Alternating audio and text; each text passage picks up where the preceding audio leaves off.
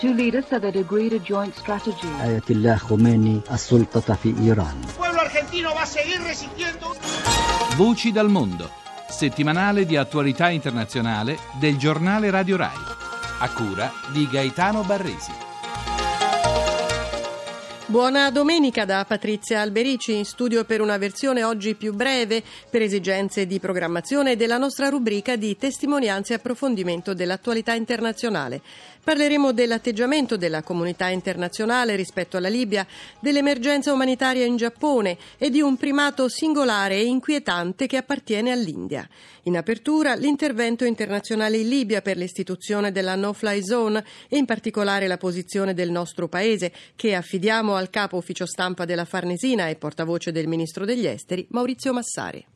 Posizione dell'Italia è, stata molto netta su questa crisi. Abbiamo seguito e contribuito attivamente a formare la posizione della comunità internazionale, della comunità euroatlantica e naturalmente anche dei paesi della Lega Araba. Quindi una linea di decisioni forti e anche diciamo, di partecipazione forte a un intervento umanitario di fronte alle eh, repressioni crescenti che eh, il regime di Gheddafi continua a perpetuare. Si sarebbe potuti fermare una posizione di tipo tedesco, la Germania si è astenuta in Consiglio di sicurezza, oppure una linea di partecipazione parziale anche alle operazioni militari, quindi fornendo esclusivamente le basi.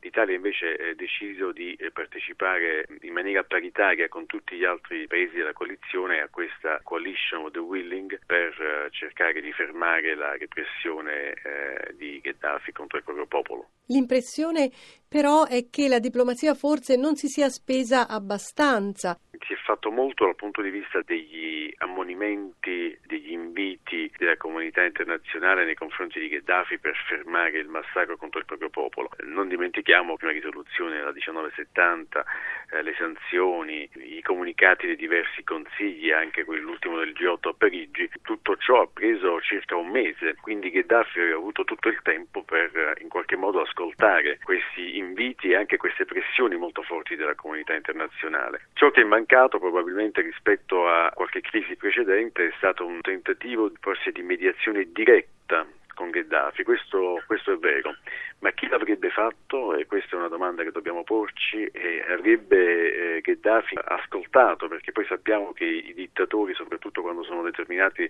a portare avanti la repressione del proprio popolo per restare al potere, non ascoltano nessuno, quindi anche le elezioni del passato poi in fin dei conti hanno dimostrato diversi esempi di mediazioni fallite. Eh, certamente eh, non potevamo noi, Italia, essere in questa situazione di mediazione. Abbiamo giustamente preso una linea molto netta e decisa e credo che la comunità internazionale abbia alla fine fatto la scelta giusta. Parliamo ora del Giappone colpito da terremoto e tsunami, ma non per ricordare il numero delle vittime o dei dispersi, salito ora a 20.000, ma piuttosto per rammentare il dramma dei sopravvissuti, ancora più toccante quando riguarda dei bambini. Il direttore generale di UNICEF Italia, Roberto Salvan. In Giappone sono oltre 500.000 persone nei centri di accoglienza, i problemi più gravi attualmente sono la carenza dell'acqua, il fatto che manchi il combustibile, ci sono basse temperature, neve, quindi mancano le coperte, i vestiti e oltre all'acqua c'è anche una carenza dal punto di vista igienico. Cosa stiamo facendo noi lì sul terreno? Ci siamo occupati nella primissima emergenza di raccogliere le persone e di portarle nei centri di accoglienza e nel breve termine creeremo dei centri destinati ai bambini, degli spazi a loro misura, anche con un minimo di assistenza ricreativa, quindi facendoli giocare e assistenza anche di tipo psicologico. Ci sono dei bambini che hanno perso i genitori, quindi la necessità di metterli in contatto con parte delle loro famiglie. Per tutti i bambini che sono stati coinvolti da questo dramma e che speriamo finisca quanto prima e non ci siano conseguenze a causa delle radiazioni. Siccome la scuola parte ai primi di aprile, stiamo organizzando, facendo arrivare dal magazzino di Copenaghen lo school in a box, cioè la scuola in scatola, proprio per non far perdere in alcun modo ai bambini che sono stati colpiti alcun giorno di scuola.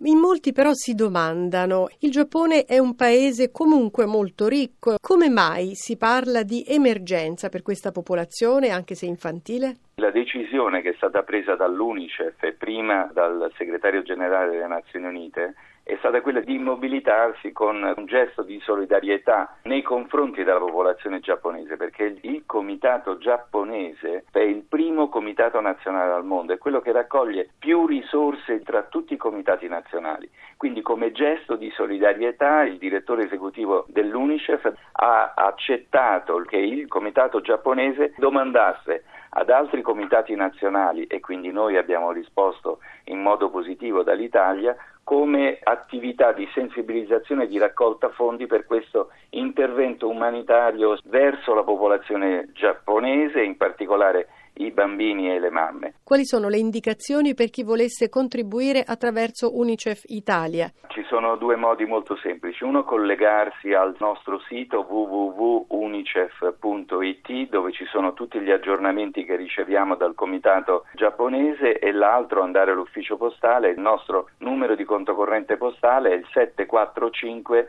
000 in favore dei bambini del Giappone. L'India detiene il record mondiale di spese militari e i programmi per il prossimo futuro proseguono in questa direzione. Il perché ce lo spiega il corrispondente da Nuova Delhi, Agostino Mauriello.